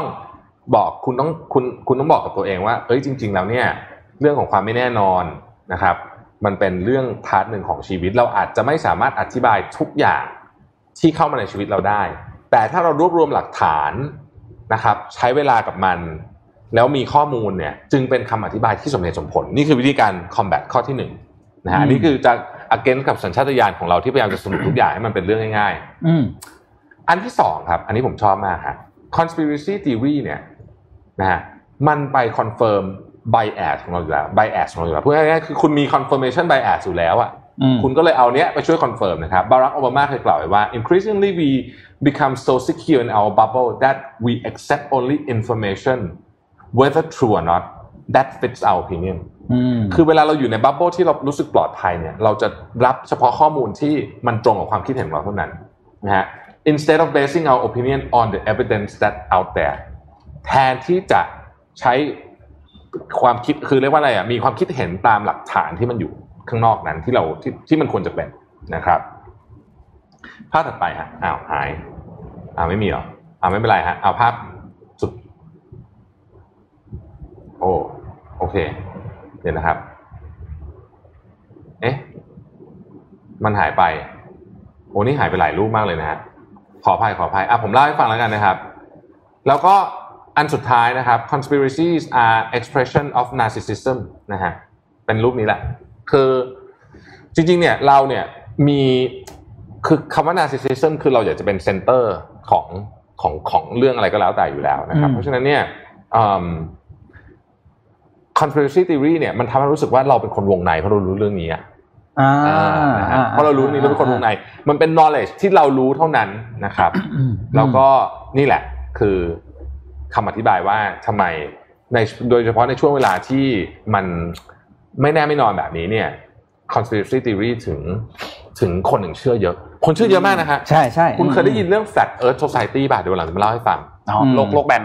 อืมเออกลุ่มคนที่เชื่อว่าโลกแบนโลกแบนจริงๆทุกวันนี้นะไม่ใช่สมัยกาลิเลโอก็ยังมีเชื่ออยู่ดี๋วนี้มีคนเชื่อว่าโลกแบนนะฮะอืมขออภัยที่วันนี้สไลด์ไม่สมบูรณ์นะครับอืมเออไหนๆก็คุยละเดี๋ยวจะส่งเดี๋ยวเดี๋ยวเดี๋ยวจะส่งสไลด์แปะเข้าไปให้ใหม่ในในในใน YouTube คอมเมนต์ดีไหม ในนี้ได้อันในนี้ก็ต้องไปรวมไว้ในเออไม่เป็นไร เดี๋ยวเดี๋ยวคือสไลด์พวกนี้จริงๆเราเราเราเราสามารถเอาไปแชร์ได้แชร์ได้อะเออแต่ว่าต้องหาแชร์ได้ทางก่อน แต่ว่าเราจะแชร์ทางไหนดีอะทำ mailing list ไหม คุณคุณผู้ฟังไม่ต้องตกใจเราเราปรึกษากัอันนี้คือประชุมงานอยู่แล้วก็เราจะทำยังไงดีครับเออเราเราปรึกษาเป็นรายเป็นรายการที่เป็นรายการข่าวที่ไม่มีช่องไหนทำได้แล้วไอ้อย่างสเงี้ยดครับสดเราปรึกษางานเออเดี๋ยวกันเดี๋ยวนี้เดี๋ยวเลเรายอยากจะแชร์สไลด์ให้ทุกท่านด้วยนะฮะอืมเพราะว่าอืมผมว่าน่าจะมีประโยชน์กับหลายท่านทีเดียวอืมนะครับจบประมาณนี้ขออภัยสไลด์ติดขัดเล็กน้อยเดี๋ยวแต่ว่าโดยหลักๆของ conspiracy theory เนี่ยก็คือเรื่องของเรามักจะหาเหตุผลอะไรที่มันไม่รู้จะเข้าท่าจริงหรือไม่จริงเนี่ยเพื่อมาสนับสนุนความคิดของเรา ใช่ใช่ไหมคือเรามันจะมาจากอืมความเชื่ออะไรบางอย่างของเรานิดนึงก่อน อืมเสร็จแล้วเนี่ยเราก็มักจะหาเหตุผลมาสนับสเพื่อนุนเข้าข้างตัวเองนั่นแหละนะครับอ่าเดี๋ยวเดี๋ยวเดี๋ยวแอดจะแปะไฟล์นี้ให้ในอืมในคอมเมนต์นะอืมส่งมาให้ใหม่ละโอเคนี่เป็นรายการที่สดแบบสดกว่านี้ไม่ได้แล้วสคดรับกว่านี้ไม่ได้แล้วนะฮะนะฮะเราไปกันที่สหภาพยุโรปกันบ้างครับอ่าสหภาพยุโรปนะครับคือช่วงเดือนป ลายเดือนพฤษภาคมที่ผ่านมาเนี่ยสหภาพยุโรปเขาเตรียมที่จะมีการเสนอแผนสนับสนุนการฟื้นฟูเศรษฐกิจอันหนึ่งใช่ไหมครับ ซึ่งอืมมูลค่าเนี่ยมันอยู่ที่ประมาณ 750,000 ล้านยูโรนะครับสำหรับทั้ง 27 ประเทศในกลุ่มนะครับ ซึ่งก็ทุกคนก็ได้รับผลกระทบจากโคโรนาไวรัสกันหมดใช่ไหมครับ แต่ว่าตอนนี้เนี่ย ตัวแผนเนี้ยยังไม่ถูกผ่านออกมานะครับเพราะว่าทุกประเทศยังไม่ได้มีความเห็นตรงกันทั้ง 27 ประเทศ ซึ่งมันมีอุปสรรคอยู่3อย่างครับที่ทำให้แผนนี้เนี่ยไม่สามารถออกไปได้ทำให้รัฐบาลแล้วก็บริษัทต่างๆเนี่ยมันก็ต้องมีการรอก่อนถึงจะได้เงินสนับสนุนก้อนนี้นะครับคือต้องอธิบายก่อนว่า ไอตัวแผนกระตุ้นเศรษฐกิจตัวนี้เนี่ยมันต้องได้รับความเห็นจากผู้นำทั้ง 27 ประเทศก่อน ถึงจะสามารถดำเนินต่อไปได้ ซึ่งมันก็ต้องมีรายละเอียดบางอย่างที่ต้องมีการพูดคุยกันต้องกู้เงินทั้งหมดเท่าไหร่อืมแต่ละประเทศจะมีการกระจายยังไงประเทศไหนได้แค่ไหน และจะมีการตรวจสอบกันอย่างไรนะครับเราไปประเด็นแรกก่อน ประเด็นแรกเนี่ยคือต้องกู้เงินทั้งหมดเท่าไหร่ ในเดือนที่แล้วเนี่ยคณะกรรมาธิการยุโรปนะครับเขาได้เปิดเผยว่าแผนนี้เนี่ยจะมีมูลค่า 750,000 ล้านยูโร ซึ่งจะเป็นการกู้เงินจากตลาดนะครับแล้วก็แบ่งออกเป็น 2 ก้อน ก้อนแรกเนี่ยคือ5แสนล้านยูโร ก้อนนี้เนี่ยจะเป็นเงินสนับสนุนนะครับคือให้เลย กับอีกก้อนหนึ่ง250,000 ล้านยูโรเนี่ยก้อนนี้เนี่ยจะเป็นก้อนให้ให้กู้เป็นเงินกู้นะครับอืมเพื่อช่วยเหลือในภาคที่ได้รับผลกระทบหนักๆแต่ปัญหาคือแผนนี้เนี่ยมันยังไม่ได้รับการสนับสนุนจากทุกประเทศในกลุ่มครับ เนื่องจากว่า ไอเดียนี้เนี่ยมันจะทำให้เพดานหนี้ของสหภาพยุโรปเนี่ยมันสูงขึ้น และที่สำคัญคือคณะกรรมาธิการยุโรปเนี่ยยังไม่เคยมีการเข้าถึงตลาดเงินในสเกลที่แบบใหญ่ขนาดนี้มาก่อนอืมในประวัติศาสตร์นะครับ ซึ่งแม้ว่าประเทศส่วนใหญ่เองก็จะเห็นด้วยอย่างเยอรมันเองเขาก็เห็นด้วยแล้วนะครับกับไอเดียนี้ แต่ตอนนี้เนี่ยมันมีอยู่อย่างน้อย 4 ประเทศที่ไม่เห็นด้วยก็คือออสเตรีย เนเธอร์แลนด์ เดนมาร์ก แล้วก็สวีเดนนะครับ ซึ่งเขาต้องการให้ความช่วยเหลือเนี่ยมาในรูปแบบของเงินกู้มากกว่า ที่จะเป็นแบบเงินสนับสนุนให้เปล่าเลย มันจะได้ไม่ส่งผลต่อภาระหนี้ของยุโรปนะครับ อันนี้คือประเด็นแรกอืมประเด็นที่ 2 คือจะมีการ distribute ยังไง จะกระจายยังไง ให้แต่ละประเทศเนี่ยได้รับเงินสนับสนุนมากน้อยแค่ไหน แล้วใช้สูตรอะไรมาคำนวณนะครับ คือพูดง่ายๆหลักที่เขาจะใช้ในการคำนวณเนี่ยว่าจะกระจายความช่วยเหลือนี้เนี่ยไปในแต่ละประเทศยังไงเนี่ยนะครับตามข้อเสนอเดิมของคณะกรรมาการยุโรปเนี่ยเขาแนะนำว่าโอเคเราก็ควรจะมีการจัดสรรตาม GDP per per capita ก็คือ GDP ต่อหัวของประชากร แล้วก็อัตราการว่างงานของแต่ละในแต่ละประเทศ ซึ่งข้อมูลอันนั้นเนี่ยมันก็จะต้องเป็นข้อมูลที่มันแต่ละประเทศเขาก็ทำไม่เท่ากัน บางประเทศเขาก็ทำทุกเดือน อย่างสหรัฐมีทุกเดือนใช่ไหมครับอัตราการว่างงาน บางประเทศก็บางทีเป็นรายวีครายสัปดาห์เลยก็มีบางประเทศก็ไม่ได้ทำทำทุกไตรมาสเพราะฉะนั้นตัวเลขนี้เนี่ยก็เลยถูกวิจารณ์กันพอสมควรว่าเฮ้ยสูตรคำนวณอันนี้เนี่ยมันไม่ได้แสดงให้เห็นว่าประเทศไหนได้รับผลกระทบต่อโควิด -19 มากน้อยกว่ากันขนาดนั้นอืมและที่สำคัญมันก็เป็นข้อมูลที่บางอันก็เป็นย้อนหลังด้วย ไม่ได้แสดงให้เห็นถึงข้อมูลปัจจุบัน ซึ่ง มันก็เข้าใจได้พอสมควรเพราะว่าถ้าคุณไม่เช็คจากตัวเลขนี้เนี่ยแล้วรอตัวเลขชุดตัดไปเนี่ยมันก็ส่งผลให้กว่าตัวแผน stimulus package ตัวนี้เนี่ยที่จะกระตุ้นเศรษฐกิจกว่าจะออกไป มันก็ช้าลงไปอีก แต่อย่างไรก็ตามก็ควรจะมีการเปลี่ยนสูตรคำนวณให้มันชัดขึ้นว่าประเทศไหนเนี่ยควรจะได้รับการช่วยเหลือมากกว่ากัน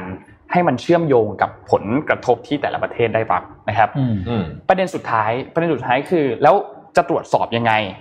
เขาบอกว่าผู้นำของแต่ละประเทศเนี่ยต้องมีการชี้แจงอย่างชัดเจนว่าเงินก้อนที่ได้รับไปเนี่ยไม่ว่าจะเป็นเงินสนับสนุนหรือเป็นเงินกู้เพราะเขาแบ่งเป็นสองก้อนใช่ไหมครับจะถูกนำไปฟื้นฟูในเศรษฐกิจในส่วนไหน และมีการใช้เงินอย่างไร ซึ่งทางคณะกรรมาธิการยุโรปเนี่ยเขาก็บอกว่าเขาก็ไม่ได้มีการเสนอให้แต่ละประเทศเนี่ยจัดทำแผนฟื้นฟูมาแจงรายละเอียดมา ว่าโอเค คุณจะปฏิรูปยังไง มีการลงทุนอะไร และทำแผนมาเลยจนถึงปี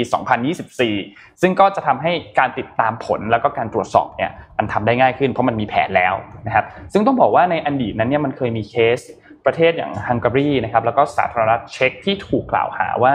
มีการใช้เงินก้อนสนับสนุนในในทางที่ผิด ซึ่งแน่นอนว่ามันก็มีความเสี่ยงที่เคสแบบเนี้ยมันจะเกิดขึ้นอีกในอนาคตนะครับ ซึ่งครับในปัจจุบันเนี่ยคณะกรรมาธิการยุโรปเองเขาก็มีกลไกที่สามารถที่จะตรวจสอบ แล้วก็ติดตามสถานการณ์เหล่านี้เนี่ยได้ค่อนข้างดีขึ้นอืมนะครับ ซึ่งนี่แหละเป็น 3 อันที่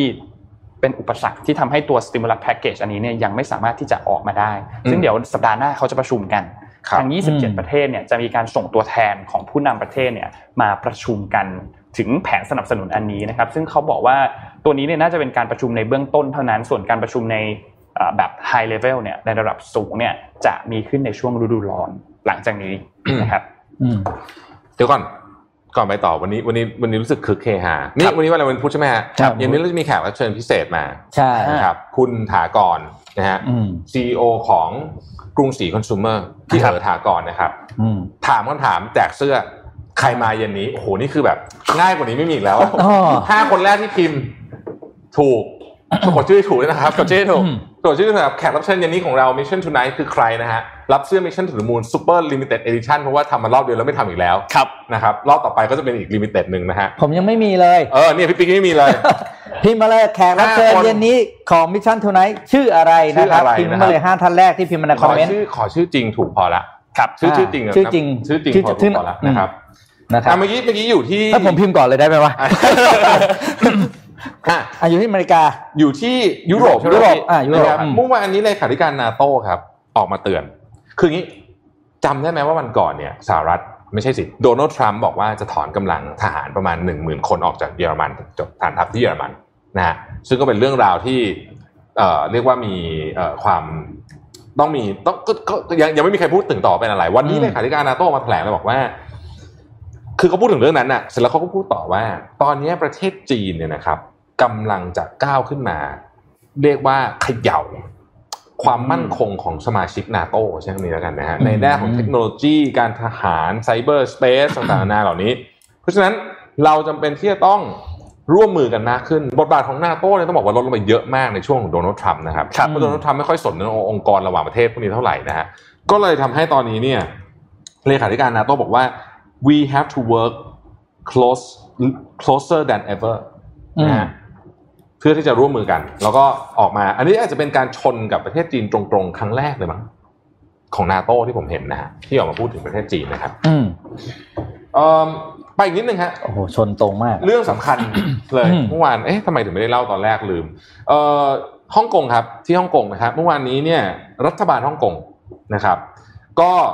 จะ ให้เงินช่วยเหลือมาอ๋อเป็นสายการใช่บินถัดไปนะครับที่ได้รับเงินช่วยเหลือก็คือคาเท p แปซิฟิกต้องเล่าก่อนว่า Cathay Pacific นี่ไม่เคยเป็นของรัฐเลยนะ ตั้งแต่ก่อตั้งมาก็เป็นของเอกชนมาตลอดนะครับ Cathay Pacific นี่ก่อตั้งมาเอ่อตั้งแต่ปีนู้นหนึ่งเดี๋ยวนะฮะหนึ่งเออไม่เป็นไรหาไม่เจอหาเดี๋ยวหาใหม่ผิดผิดอันผิดอันขออภัยขออภัยนะ ฮะหานิดหน่อยนะครับสดกว่านี้ไม่มี แต่ว่าเออพูดถึงหุ้นใหญ่ 3 คนคือ Swire Pacific Air China แล้วก็ Qatar Airways นะครับก็จะใส่เงินเข้าไปด้วยนะครับรวมเบ็ดเสร็จทั้งหมดเบ็ดเสร็จแล้วเนี่ยประมาณ 5,000 ล้านเหรียญสหรัฐนะแสนกว่าล้านนะครับ เหตุผลที่เขาให้กับเอ่อต้องใช้ว่าเวลาเขาจะเอาใช้เงินเขาก็ต้องให้กับเอ่อประชาชนใช่ไหมครับเอ่อรัฐบาลฮ่องกงบอกว่า Cathay Pacific เนี่ยซึ่งก่อตั้งในปี 1946 เจอแล้วนะครับ เป็นไม่ใช่แค่สายการบินที่เป็นที่ represent ความเป็นฮ่องกงแต่เป็น key strategic business พูดง่ายๆคือเป็นหนึ่งในตัวขับเคลื่อนสำคัญของเกาะฮ่องกงเพราะฮ่องกงเนี่ยไม่ได้เป็นประเทศใหญ่เอ่อขออภัยครับ มันไม่ได้เป็นเขตปกครองพิเศษที่ใหญ่อืมแต่ว่าเป็นเขตที่มีการเดินทางเยอะมาก เพราะฉะนั้นสายการบินต้องเข้มแข็ง คือคุณจะเป็นฮับของการเงิน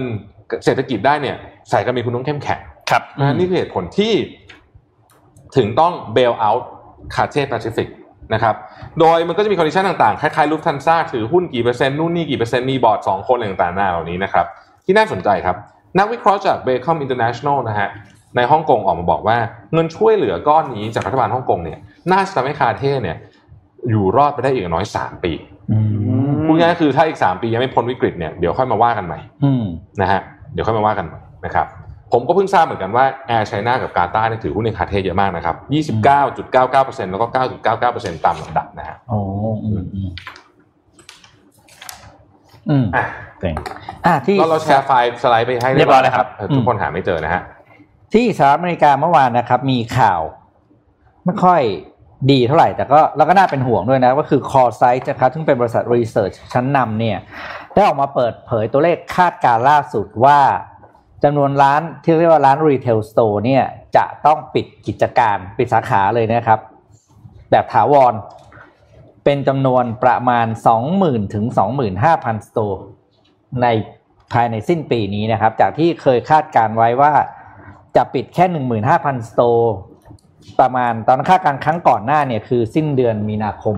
นะครับ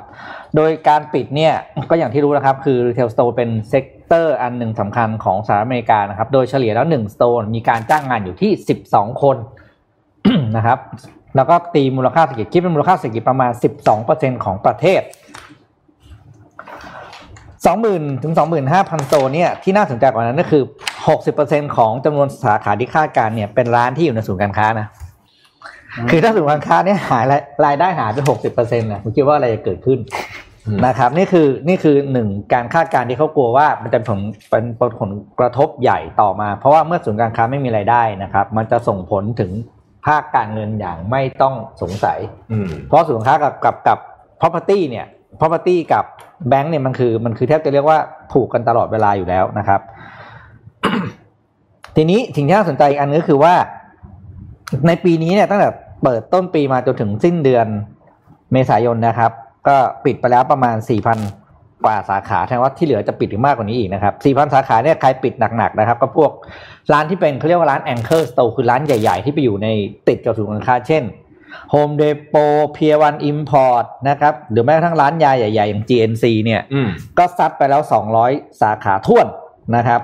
Tuesday Morning ก็อีก 200 นะครับ และที่สำคัญก็คืออย่าง Victoria Secret นะครับ ซึ่งเดี๋ยวจะมีอีกข่าวเล่าต่อด้วยเนี่ย อาการหนักเหมือนกัน Victoria Secret เนี่ยสาขาเดี๋ยวว่าถ้าครั้งหนึงที่ผมเคยเอาชาร์ตที่เห็นจำนวนสาขา กับพื้นที่ต่อตารางเมตรมาให้ดูนะ Victoria Secret คือแบรนด์ที่มีจำนวนสาขาเยอะที่สุด ชิดขวาเลยคือเรียกว่าเยอะที่สุดคือทุกมอลต้องมีเขาอยู่ ตอนนี้กำลังจะไปทั้งเชนโอ้โหนะครับ ก็แปลว่าสถานการณ์รีเทลยังน่ากลัวอยู่ แต่ก็อย่างว่านะครับนี่คือผลของการวิจัยแต่จากตัวล่าสุดที่นนท์อัปเดตให้ฟังเมื่อสักครู่เนี่ยเราอาจจะได้เห็น V shape อ่าใช่ เราก็หวังว่า V shape เนี่ยมันจะกลับมาช่วยส่วนของ retail ด้วยใช่ครับนะครับ เพราะว่ามันเกิดความเสียหายกับการจ้างงานมากจริงๆธุรกิจ retail นะครับอะนนท์มีอีกหลายข่าวเลยอืมเทียบเลยฮะที่ให้นนท์กวาดเลยครับ ครับอืมไม่ถึงมาปิดเรื่อง Victoria's Secret ได้เลยครับอืมมาที่เกาหลีใต้แล้วก็เกาหลีเหนือกันหน่อยนะครับ หลังจากที่ จริงข่าวของคุณคิมจองอึนนี่ก็เป็น conspiracy theory เหมือนกันอ๋อนะนั่น conspiracy ทุกอันนะเพราะเราไม่รู้เลยเรื่องจริงเป็นยังไงเขาว่าไงเราก็ต้องเข้าใจอย่างนั้นครับครับอืมก็อันนี้ล่าสุดครับสำนักข่าว KCNA นะครับซึ่งเป็นสื่อทางการของทางเกาหลีเหนือเนี่ยอืมเขาได้รายงานออกมาครับว่าตอนนี้ความขัดแย้งของเกาหลีเหนือและเกาหลีใต้กลับมาปะทุอีกครั้งหนึ่งแล้วนะครับอืมเกาหลีเหนือได้ทำการตัด การสื่อสารทุกช่องทางกับเกาหลีใต้ตั้งแต่เที่ยงวันวันนี้เป็นต้นไปนะครับเพื่อประท้วงเหตุการณ์ล่าสุดที่มีการปล่อยลูกโป่งที่ติดใบปลิวต่อต้านรัฐบาลเปียงยางเข้าไปในดินแดนของเกาหลีเหนือครับคนน่าจะได้เห็นภาพไอ้นนพดีนน์ไม่ได้เก็บภาพตัวลูกโป่งอันนั้นมานะครับ แต่ว่าก็มีป้ายแล้วก็เขียนแบบต่อต้านนะครับ เป็นแบบประท้วงประท้วงนิดนึงจากเกาหลีใต้ส่งไปที่เกาหลีเหนือ เกาหลีเหนือก็เลยตัดสัญญาณไปนะครับ ซึ่งเจ้าหน้าที่ของทาง KCNA นะครับเขาได้ระบุว่ามาตรการนี้เนี่ยเป็นขั้นตอนแรกของการตัดสินใจจัดการกับตัดการสื่อสารกับสื่อของเกาหลีใต้ทั้งหมด และกำจัดสิ่งที่ไม่จำเป็นออกไปนะครับ โดยเส้นทางการสื่อสารที่ตัดออกไปเนี่ยจะรวมถึงสำนักงานติดต่อประสานงาน และการสื่อสารของกองทัพทั้งสองประเทศ แล้วก็ระหว่างสำนัก ประธานาธิบดีเกาหลีใต้และพรรคแรงงานของเกาหลีเหนือด้วยอืมโดยสำนักงานติดต่อประสานงานดังกล่าวเนี่ยจะอยู่ที่ฝั่งเกาหลีเหนือนะครับซึ่งก็จะมีการออกแบบมาเพื่อที่ให้ทั้งสองเกาหลีเนี่ยทั้งเกาหลีใต้และเกาหลีเหนือเนี่ยเขาสามารถติดต่อสื่อสารกันได้ตลอดเวลา เพื่อเป็นช่องทางประจำสำหรับการ พัฒนาความสัมพันธ์ระหว่างสองประเทศนะครับ ซึ่งการตัดสินใจครั้งนี้เนี่ยมีขึ้นในวันจันทร์ที่ผ่านมาครับระหว่างการประชุม ซึ่งทางคิมโยจองจำคิมโยจองได้ใช่ไหมครับซึ่งเป็นอืมน้องสาวของคุณอืมคิมจองอึนเนี่ยท่านผู้นำเกาหลีเหนือเนี่ยนะครับแล้วก็คุณคิมยองโซนะครับซึ่งเป็นรองประธานพรรคแรงงานของเกาหลีเหนือ ได้มีการเข้าร่วมประชุมกันนะครับแล้วก็นอกจากนี้เนี่ยเมื่อวันพฤหัสบดีที่แล้วนะครับคุณคิมโยจองได้เตือนรัฐบาลเกาหลีใต้ว่า เกาหลีเหนือเนี่ยจะปิดสำนักงานติดต่อประสานงาน และจะถอนตัวจากข้อตกลงทางการทหาร ระหว่างเกาหลีเมื่อปี 2018 ถ้าหากว่าเกาหลีใต้ยังไม่จัดการกับพฤติกรรมที่ไม่เป็นมิตรด้วยความรวดเร็ว เช่นการส่งใบปลิวต่อต้านรัฐบาลเปียงยางเข้ามาที่เกาหลีเหนือนะครับ ซึ่งทางด้านโฆษกของกรมแนวร่วมแห่งคณะกรรมการพักแรงงานนะครับเขาคือคือหน้าที่ของเขาเนี่ยคือต้อง รวจสอบดูแลความสัมพันธ์ของทั้งสองสองเกาหลีนี้ให้ดีนะครับ ซึ่งก็เขาบอกว่าไอ้ตัวใบปลิวที่ออกมาเนี่ยมันก็โปรยเข้ามาในเกาหลีเหนือแบบเยอะมากๆ แล้วก็ไม่หยุดเลยนะครับ ซึ่งก็ทำให้เกาหลีเหนือเนี่ยตัดสินใจที่จะอะไม่อยากสารสัมพันธ์และส่งมาประท้วงกันมาขนาดนี้ ซึ่งมันอาจจะเป็นประเด็นขึ้นมาอีกก็ได้นะครับอืมสำหรับเกาหลีใต้แล้วก็เกาหลีเหนือเพราะว่าก็ยังดูมีความขัดแย้งกันอยู่ตลอดเวลาเหมือนกัน อืม พยายามจะแย่งพื้นที่ข่าวกันอืมสุดฤทธิ์นะฮะตอนนี้สุดๆจริงอะทุกมุมโลเคกลื่อนไหวนนท์ยังมีอีกใช่ไหมฮะมีอีกครับมีอีกฮะวันนี้ข่าวนนท์เยอะ ความขัดแย้งไม่ได้จบแค่ที่นั่นนะครับอืมจำวันก่อนที่พี่ปิ๊กเล่าให้ฟังได้ไหมเรื่องความขัดแย้งของจีนกับอินเดียๆอ่าคอ่ารับที่เป็นเรื่องของเขตแดนนะครับ ที่อืมทางจีนเขาทำโครงการ Belt and Road ใช่ไหมครับแล้วมันมีติ่งบริเวณหนึ่งที่มันมีพื้นที่ที่มันแบบทับเหมือนจะซ้อนกันอยู่ทับซ้อนทับซ้อนอืมกันอยู่นะครับ เมื่อวันที่ 8 มิถุนายนที่ผ่านมาครับกระทรวงการต่างประเทศของอินเดียนะครับก็ได้ออกแถลงการณ์ว่าทางเจ้าหน้าที่ระดับสูงของทั้งทหารอินเดีย แล้วก็จีนเนี่ยได้มีการพูดคุยกันอย่างเป็นมิตรเข้าใจคำว่าอืม peaceful นะครับในช่วงสุดสัปดาห์ที่ผ่านมา การหารือครั้งนี้เนี่ยเกิดขึ้นที่ฐานประจำการร่วมนะครับบริเวณกึ่งกลางของเขตลาดักซึ่งอยู่ทางทิศเหนือของอินเดีย แล้วก็เป็นพื้นที่บางส่วนที่ติดกับพรมแดนตะวันตกเฉียงใต้ของเขตปกครองตนเองซินเจียงอุยกูร์ของจีนนะครับอืมซึ่งก็ตามรายงานที่รัฐบาลอินเดียระบุเนี่ยเขาบอกว่าผู้บัญชาการทหารของทั้งสองประเทศเนี่ยได้เห็นด้วยกับการที่จะคลี่คลายความขัดแย้งในประเด็นเกี่ยวกับเรื่องของพรมแดนโดยสันติแล้วนะครับ ซึ่งต้องบอกว่า รูปที่พี่ปิ๊กก็เคยเอามาให้ดูตอนนั้นเนี่ยอืมคืออินเดียและจีนเนี่ยเป็นหนึ่งในประเทศที่มีพรมแดนร่วมกันเนี่ยติดกันเป็นระยะทางยาวที่สุดในโลกอืมคือแบบ 4,000 กิโลเมตรอืมนะครับคือยาวมากนะครับแล้วส่วนใหญ่เนี่ยเป็นพื้นที่ที่มีการอ้างกรรมสิทธิ์แบบทับซ้อนด้วยนะครับแล้วก็เป็นที่รับรู้กันทั้งสองฝ่ายว่า พรมแดนนี้เนี่ยเป็นบริเวณที่เขาเรียกว่า line of actual control หรือว่า LAC นะครับหรือภาษาไทยก็คือเส้นควบคุมแท้จริงเนี่ยอืมแล้วก็ต รงบริเวณนั้นเนี่ยเป็นบริเวณที่เขาเป็นจุดที่เขายุติสงครามในปี 1962 ที่จีนกับอินเดียเนี่ยสู้กันเพื่อแย่งชิงพื้นที่บางส่วนของเทือกเขาหิมาลัยนะครับ ซึ่งตอนนั้นเนี่ยเขาก็หลังจากนั้นในปี 1993 เนี่ยก็มีการกำหนดเส้นแบ่งอย่างชัดเจน ซึ่งก็ดูเหมือนว่าจะมีการพูดคุยกันอย่างสันติแล้วนะครับ ซึ่งตอนนี้เนี่ยยังไม่ได้มีการเปิดเผยรายละเอียดนะครับ ว่าทั้งสองฝ่ายเนี่ยหารือกันในรายละเอียดยังไงบ้าง แล้วก็รัฐบาลจีนเองก็ยังปฏิเสธที่จะให้ความเห็นเรื่องนี้ เพราะว่าเรื่องนี้เป็นการที่ออกมาจากทางรัฐบาลของอินเดียนะครับ แต่ก็มีรายงานว่าทางอินเดียเนี่ยเรียกร้องให้จีนเนี่ยทำการถอนกำลังทหารที่เสริมเข้ามาในบริเวณนี้ เพราะว่าเหมือนมีข่าวว่าเขาเขาเข้ามาใกล้ไป เพราะว่ามันจะเป็นเส้นที่แบ่งกันอยู่แล้วนะครับ ว่าคุณอะจังหวะน้ำขึ้นน้ำลงคุณต้องแบ่งกันแบบนี้นะครับ แล้วก็ให้ออกมาถอนสิ่งปลูกสร้างที่ไม่จำเป็นนะครับ เพราะว่าอินเดียเนี่ยก็จะทำการก่อสร้างสิ่งปลูกสร้างในเขตของตัวเองต่อไปอืมซึ่งก็ถือว่าโอเคปัญหาก็น่าจะคลี่คลาย เดี๋ยวเราอืมรอดูรายละเอียดที่ออกมาจากทางฝั่งของรัฐบาลจีนกันอีกทีหนึ่ง เพราะว่าทางรัฐบาลอินเดียก็ออกมาชี้แจงแล้วว่าโอเค ค่อนข้างที่จะเคลียร์แล้วนะครับ อืมดีจังอะมีข่าวน่ารักน่ารักของบรรดาแฟนๆ K-POP นะครับ วง BTS นะครับ ได้ออกมา บริจาคเงินนะครับ ให้กับโครงการนี้แหละ Black Lives Matter นี่แหละนะครับ แล้วภายใน 24 ชั่วโมง ขอภาพวง BTS นะครับ เดี๋ยวแฟนๆเขาคิดถึงนะครับ และภายใน 24 ชั่วโมงนะครับบรรดากลุ่มแฟนคลับของวงเนี่ย ก็รวบรวมกันเงินให้ได้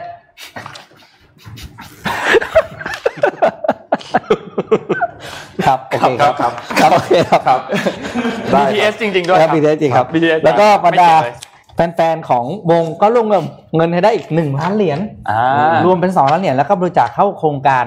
นะครับ Black Lives Matter นะครับ ต้องถือเป็นเรื่องน่ารักนะที่ เราก็ขอชื่นชมนะครับ จากเขาเรียกว่านะ ศิลปินแล้วก็แฟนคลับของเขานะครับ ที่ช่วยกันเป็นส่วนหนึ่งของโครงการนี้นะจครับริงๆต้องบอกว่า BTS นี่เป็นหนึ่งในวงที่มีอิทธิพลกับการ movement ต่างๆ ของโลกมากนะ เวลาเขาออกมาทำอะไรอืมอืมหลายหลายครั้งแล้วก็ต้องบอกว่าเออน่าชื่นชมนะอืฮะมอืมอะก่อนจบนะครับจริงๆข่าวไม่หมดพรุ่งนี้ก็อ่านครับต่อเดี๋ยวพรุ่งนี้เดี๋ยวพรุ่งนี้มาเดี๋ยวเล่าพรุ่งนี้มาเล่าเรื่อง Victoria Secret ให้ฟังนะควัรันบนี้เราครับขอขอบคุณ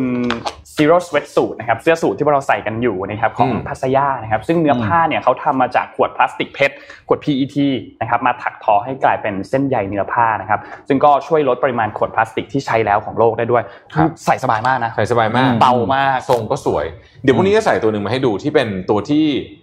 ที่ สามารถซักเครื่องได้อะคุณเคยเห็นเสื้อสูทซักเครื่องได้ป่ะปกติเออเสื้อสูทนี่ซักแห้งก็ไม่อยากให้ซักเลยนะอืมแล้วทรแต่งว่าจะเนี่ยเสียอืมซักเครื่องได้นะใช่คือเขาบอกว่านะครับเอาโยนใส่เครื่องเลยซุปแล้วก็ไม่ต้องรีดด้วย ไม่ต้องรีดด้วยสะบัดสะบัดแล้วใส่ต่อได้เลยเดี๋ยวพรุ่งนี้ใส่ให้ดูใช่ครับนะครับอะสุดยอดวันนี้สบายก็วันนี้ก็ขอบคุณภาชยานะครับสปอนเซอร์คู่ใจดีของเรานะฮะทำให้เราและมีกำลังใจในการทำงานขึ้นเยอะมากเลยทีเดียวนะครับ แล้วเย็นนี้อย่าลืมพบกันนะครับนะครับหนึ่งทุ่มตรงครับ กับเฉลยชื่อ คุณเอ๋ถากรครับถากรนะครับถากรถากรไม่ใช่ถากูลนะครับครับ มีบางท่านพิมพ์ว่าถากูลของเราอ่าถากรนะครับถากรเดี๋ยวนะครับแอดจะติดต่อกลับไปนะครับห้าติดต่อท่านแรกที่ไปคอมเมนต์กลับเข้ามานะครับนะฮะตอนนี้พวกเราสามคนลาไปก่อนพบกันใหม่วันพรุ่งนี้ครับ สวัสดีครับ สวัสสวัสดีครับ Mission Daily Report